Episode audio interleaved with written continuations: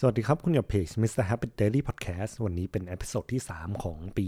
2023 นะครับ อันนี้ season ที่ 4 แล้ว ก็อยากจะมาแชร์ข้อคิดจากวิดีโอของช่อง Better Ideas นะฮะ วิดีโอชื่อว่า The Biggest Habit Building Mistake ก็สำหรับคนที่กำลังสร้างนิสัยอยู่เนี่ย หลายคนอาจจะไปดูในเน็ตครับว่าเราต้องใช้เวลานานแค่ไหนในการสร้างนิสัย ซึ่งบาง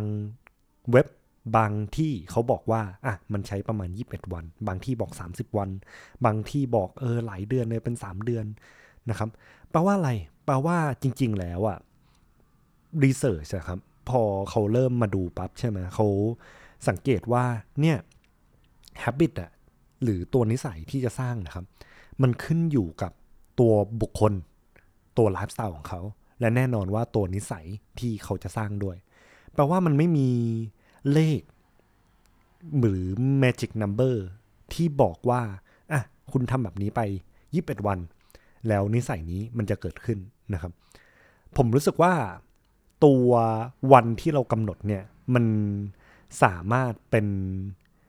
milestone หรือว่าเป็นตัวจุดว่าเฮ้ยเรามาไกลแค่ไหนแล้ว แต่มันไม่ได้แปลว่า พอเรามาไกลขนาดเนี้ย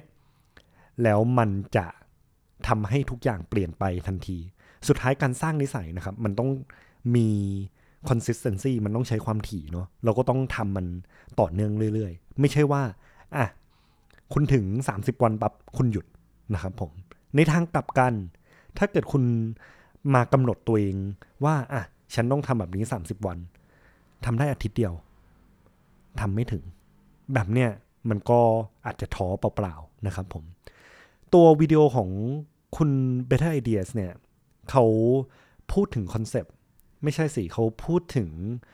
the myth of vertical progress นะฮะ มันก็เป็นแบบความเชื่อผิดๆ ของ vertical progress ก็คือแบบ มันเหมือนเป็นการสร้างตึกเนาะซึ่งสิ่งที่เขาเปรียบเทียบมันเป็นเกมเจงกาเกมเจงก้าคือว่ามันจะเป็นบล็อกที่เราดึงตัวเจงก้าออกมา แล้วก็เอาไปต่อด้านบนเรื่อยๆ ยิ่งดึง ด้านล่างออกนะฮะ มันก็จะ unstable มันจะล้มง่าย แต่เราก็ทำให้มันสูงขึ้นเรื่อยๆ นะครับผม แปลว่าอะไร แปลว่า ถ้าเกิดเรา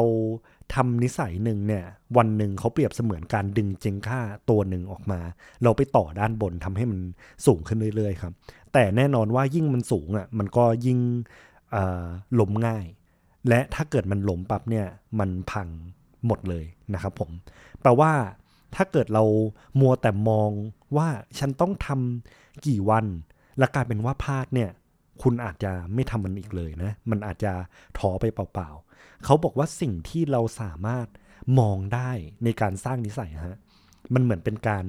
สร้างทางเดินนะ แต่ก่อนเน่ะเราอาจจะเลือกเดินทางหนึ่งไป ซึ่งทางนั้นน่ะมันก็พาเราไปสู่จุดหมายนะ แต่ว่าเราก็อาจจะมาเรียนรู้ว่า มันมีทางเดินใหม่ ที่มันอาจจะดีกว่า แต่แค่ว่าคุณต้องไปสร้างทางเดินนั้นเรื่อยๆนะครับ คุณต้องไปค่อยๆตัดต้นไม้ ปูทางทำให้ทางเดินเนี่ยมันเดินง่ายขึ้นเรื่อยๆนะครับผมซึ่งตัวเนี้ยมันเหมือนเป็น progress ไงว่าแบบอะต่อวันเดี๋ยวเรามาอะตัดหญ้าตัดต้นไม้ตรงนี้นะ แล้วเดี๋ยวเราจะ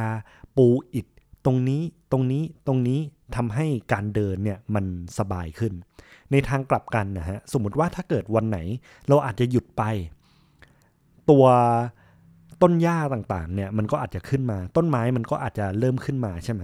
แต่ว่าพอเรากลับมานะครับแล้วเราเริ่มมาตัดหญ้าใหม่เนี่ยเราก็จะเห็นตัวอิฐที่มันวางอยู่ที่เราวางไว้แล้วนะครับ ซึ่งตัวเนี้ยมันก็ยังเป็น progress คือนิสัยของเราอะ่ะมันยังอยู่ เราแค่ สามารถเลือกเดินได้ว่า คุณจะเดินเส้นทางไหนซะมากกว่านะครับ เส้นทางเดิมมันก็ยังอยู่แหละเส้นทางใหม่มันก็สามารถสร้างใหม่ได้เหมือนกันนะครับผม destination เนี่ยมันก็มีจุดหมายปลายทางอะที่มันก็ยังอยู่ที่เดิมของมันแหละ เราแค่อยากจะเลือกเส้นทางของเราว่าเราจะไปเส้นทางตรงไหนดีนะครับ อันนี้ก็ถือเป็นข้อคิดเตือนใจว่าอะถ้าเกิดเราอยากจะปักเป็นวันเนี่ย อาจจะปักเป็นเมาส์โตนเฉยๆ อย่าไปยึดติดว่าหลังจากทำแบบนี้ 30 วันต่อเนื่องกันปั๊บทุกอย่างจะเปลี่ยนไปนะฮะ มันอาจจะไม่เปลี่ยนไปก็ได้ แต่ในขณะเดียวกันปั๊บเนี่ย มันก็เป็นสิ่งที่ดีที่เราจะได้มองว่า เออ ฉันทำมันมานานแค่ไหนแล้วนะ ประมาณนี้นะครับ ก็ขอขอบคุณทางช่อง Better Idea สำหรับตัว content ดีๆ เนาะแล้วก็สำหรับปีใหม่นี้อะ ขอให้ทุกคนทำนิสัยที่ดีไปเรื่อยๆ มาสร้างเส้นทางที่จะพาคุณไปในจุดหมายปลายทางของคุณได้สำเร็จนะครับ ขอบคุณที่ติดตามเพจ Mr. Happy Daily Podcast ไว้เจอกันใน episode หน้าครับผม